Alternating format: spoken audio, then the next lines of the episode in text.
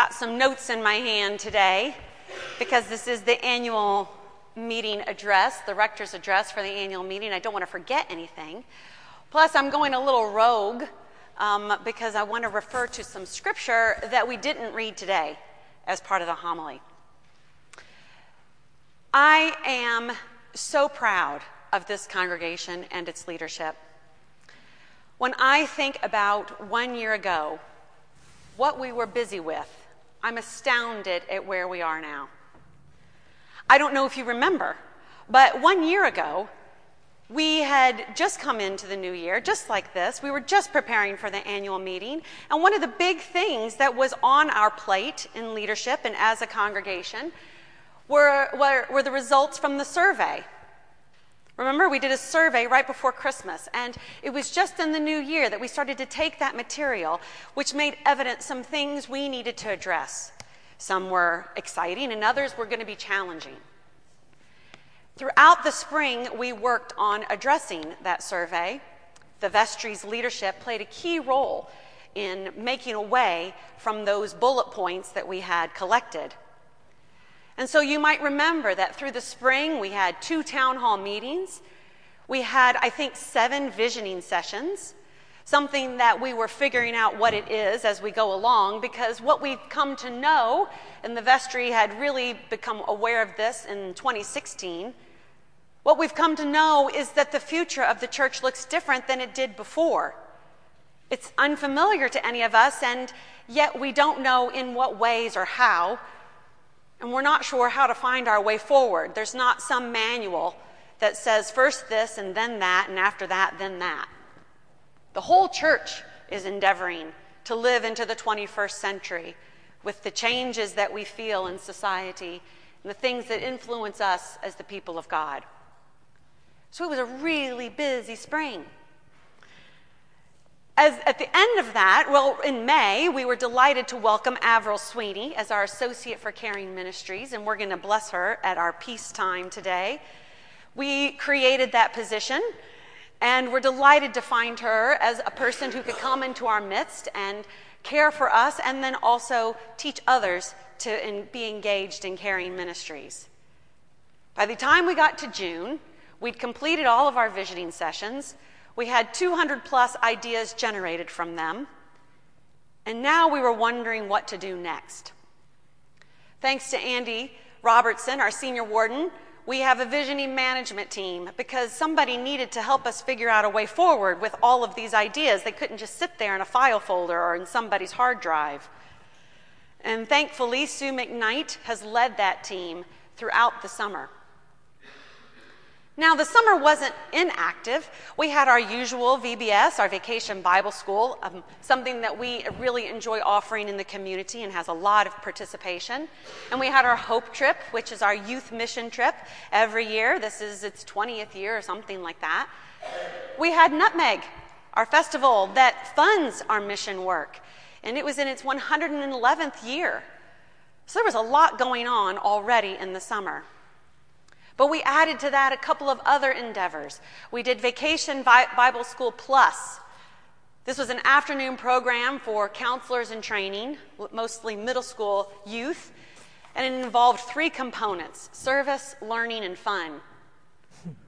We capped the number of kids to participate at nine because our fun was going to take us off campus and we didn't know how we were going to transport them. So I have a minivan, so good, that took care of a few of them. And we had to figure out how we were going to transport the other ones. So we decided to cap it at nine. And thank goodness for Jane Lindenberg's leadership in this endeavor. We had two college students, well, college bound students, who led the camp. And every day, the kids did service work by helping set and get ready for the next day of vacation Bible school. They did learning about modern day Christian heroes Dorothy Day, Millard Fuller, Archbishop Desmond Tutu. And they engaged in fun. We went to the Bounce trampoline park and we did monster mini golf and a scavenger hunt around town. It was a very good time and something the church could uniquely offer. And then, if you went to the end of the summer, we had a three day revival, a come and see event. Joining with Christ Church Redding, St. Stephen's, we together created a three evening worship experience It was a wonderful thing to welcome Bishop Stephen Cottrell and his wife Rebecca. Stephen's the bishop of the Diocese of Chelmsford in England, and he engaged everyone on the nights of his preaching. And those of you who were in attendance know what a gift that was. So that was in addition to all that we were already doing in the summer. As we came into the fall, the visioning management team gathered the vestry together and laid out for us the next steps, and we started to explore what a vision statement and a mission statement and what core values might look like for St. Stephen's based on the listening we'd done in the spring of last year. And additionally, we began two new programs, our global philanthropy leaders. And I guess I really need to say Jane helped make that happen. It was her leadership organizing our young people, connecting with the vestry, engaging Rich Stein to help promote and create this program. In our Global Philanthropies program, we have nine high school students who have been entrusted with money that we hold in our care, and they make loans, microloans, to people in need around the world.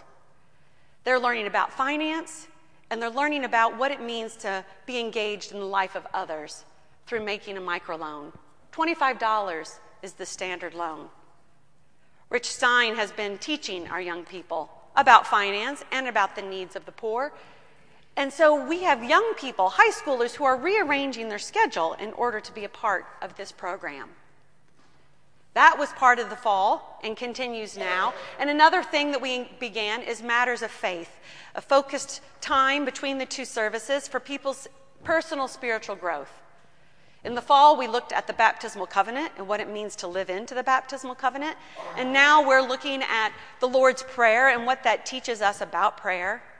Next, during the season of Lent, we'll look at keeping Sabbath and what it means to be invited to keep Sabbath as God's people. When we came into December, the vestry was ready to put some words together for our vision statement, our mission statement, and our core values even as they were preparing the budget for 2018 and working with the Property and the Finance Committee to find a sustainable way forward.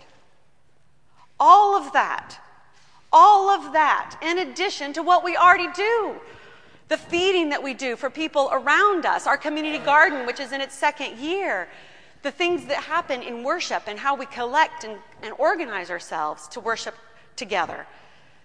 All of this was in addition to all of that. And so I am exhausted and exhilarated by what we've undertaken in 2017. And I just feel so proud of our willingness to show up and try. You know, that is a prayer of mine that I will show up and try. I think it's God's invitation and I feel like it's the most consistent invitation God has to me. Whitney, will you, will you just show up and try? It's a really hard invitation to say no to. As you might imagine, even in my imaginations of saying no, no, I won't show up, or no, I won't try, I recognize that God would probably ask me, well, why? And any good excuse I might have would actually not be a good excuse at all. God would most certainly lovingly dismantle it and show me how I can just show up and try. I feel like that's what we did in our work of 2017 because many of the endeavors we embarked upon we have never done before. We didn't know exactly how to do them when we started, but we showed up and we tried.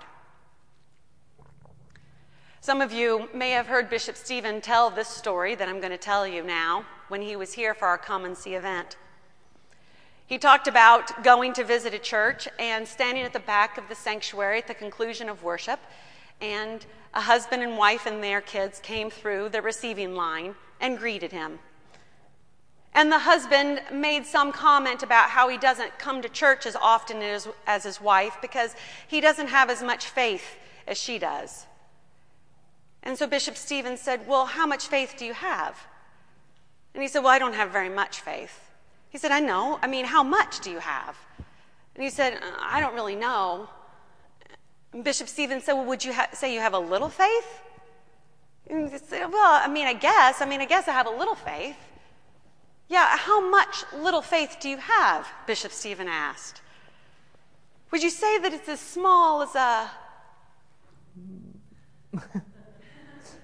you know how to finish that question.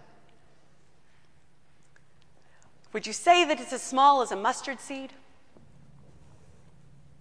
God invites us to show up and try. And so as I look out at this 2018 year, I think that's our biggest invitation. But what are we to try to do? What is God consistently inviting us into, even when we don't know what God is exactly inviting, inviting us into? And this is where I want to jump from the scriptures that were appointed for today and draw our attention to both the gospel, according to John, and the first letter of John. In those two pieces of scripture, we see the emphasis of Jesus and as it was being carried out by the first followers of Jesus to love one another. This is a key part of our mission statement embracing and living into God's commandment to love our neighbor. Embracing and living into God's commandment to love our neighbor through worship, stewardship, and service to others. But what does that look like? Let us start with the first invitation. What does it mean to love your neighbor through worship? Well, I believe that the Holy Spirit moves us in this direction. Hear from the first letter of John, chapter 4, these words Beloved, let us love one another, because love is from God. Everyone who loves is born of God and knows God. Whoever does not love does not know God, for God is love. God's love was revealed among us in this way God sent his only Son into the world so that we might live through him. In this is love, not that we loved God, but that he loved us and sent his Son to be the atoning sacrifice for our sins. Beloved, since God loved us so much, we also ought to love one another. No one has ever seen God. If we love one another, God lives in us, and his love is perfected in us. Every single Sunday, we come forward to remember this truth that God's love came first, and God's love always comes first, and it comes last, and it comes in the middle. We come gathered together on a Sunday to celebrate the Eucharist, and when we come forward to this holy table, focusing our attention on it through the duration of our service, we remember that God has given us love first. And that God entrusts it into our care and asks us to let it transform us for our work in the world. It kind of boggles the mind. In fact, it doesn't really fit in our minds, but it fits in our hearts. So I believe that the questions that we have for ourselves in 2018 are these How do we give people opportunities to worship? In what ways do the traditions of our worship reorient the participants toward the transforming love of God? How might we continue to build upon or elaborate or expand upon these traditions? These are our questions for 2018.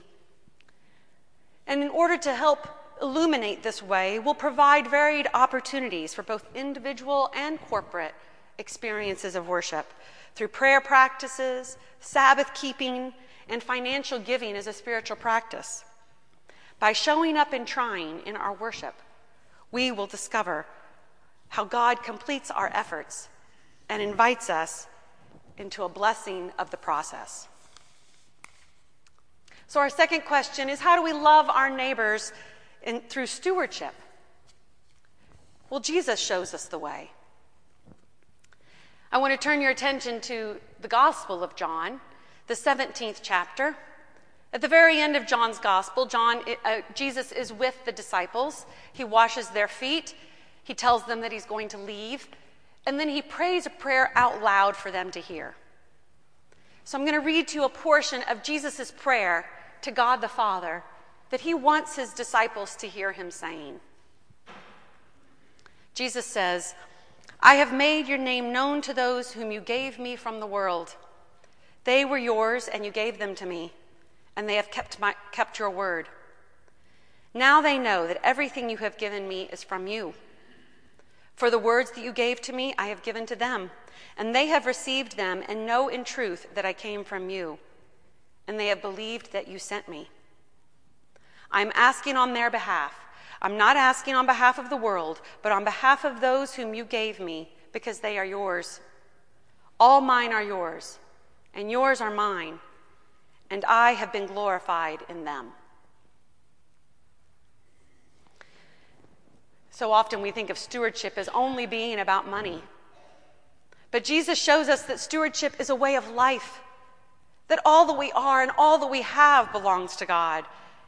It has come from God, it is completed in God.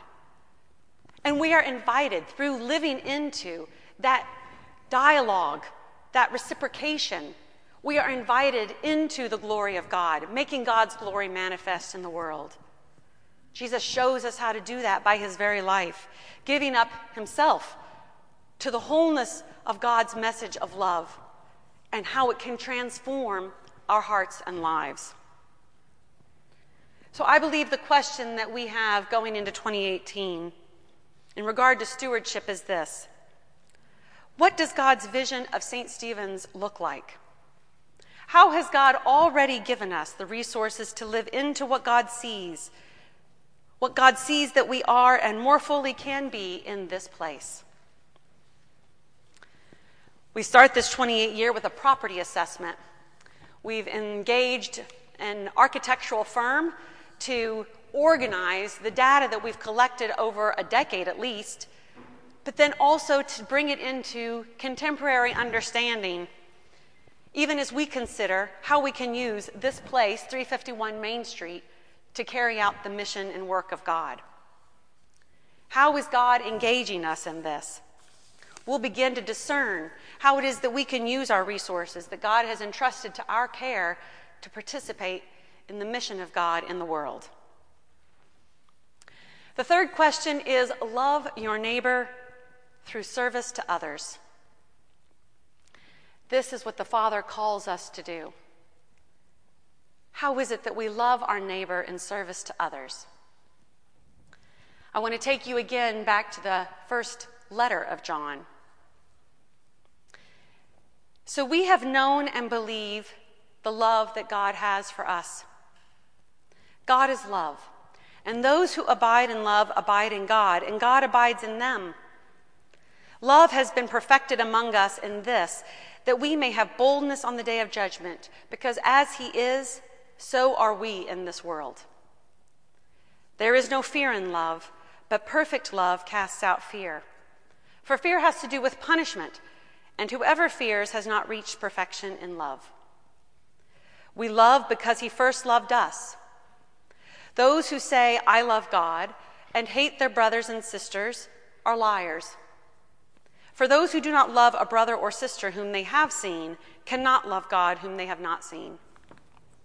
The commandment we have from him is this those who love God must love their brothers and sisters also. A couple of weeks ago, I shared a quote from Dorothy Day, the Roman Catholic laywoman whose ministry really happened in the wake of the Depression. She began the Catholic Workers Movement, which was about creating homes of hospitality for the poor and the needy. Her work continues today with Catholic worker houses around our, our nation. I shared with you a quote a couple of weeks ago from one of her journals. And her quote was this Here is a scary thought. We love God as much as the one we love the least. I'm reminded of our baptismal covenant. One of the covenants is part of that. One of the things we say is part of that covenant Will you seek and serve Christ in all persons, loving your neighbor as yourself? And we always answer, I will, with God's help. Indeed, God asks us to show up and try. So I believe our question for 2018 is this How do we practice serving our neighbors in love? What does that look like in Ridgefield and beyond? What need what brokenness do we see in Ridgefield that we believe that God is calling us to attend to? At times, we might partner with other organizations. Maybe we'll take the lead. But the point is to consider the needs of the world and how it is God is saying, Take my good news into the world to attend to that need. One way we're doing that, even in this 2018 year, is next Sunday on February 4th when we have a conversation for those who are interested on what happens after Me Too. It was last fall when I was listening to the news, which uh, with every day bringing up a new development or a new piece of the story on sexual assault or sexual misconduct and the ramifications of such actions, both for the victim and for the perpetrator or for the accused. Every day there were new stories that were shared. And we know even in this past week there, there was a painful one that came through our news source. I remember listening last fall and thinking, what are we going to do? You know, the bleeding is happening kind of out of all pores, and somehow we, the bleeding has to be stopped. And what does it look like to have a future where this doesn't happen? And when it does happen, we have a plan to move forward together in humanity. I don't know what the answer to that question is, but I called the Women's Center of Greater Danbury because I figured they would have at least a little assistance to offer me. And I shared with the woman who oversees the educational programming there that I was interested in creating an opportunity for dialogue. I said, I don't have an agenda except to create the space for conversation. And I wondered if you could help me with that, help us with that. This was before Christmas. She said, I've got two dates. One is January 28th and one is February 4th. I said, Well, we're busy, January 28th. So I emailed her and secured February 4th. And that date is coming up next week. And here we are in the aftermath or, and in this new year with even new developments to bring to that conversation.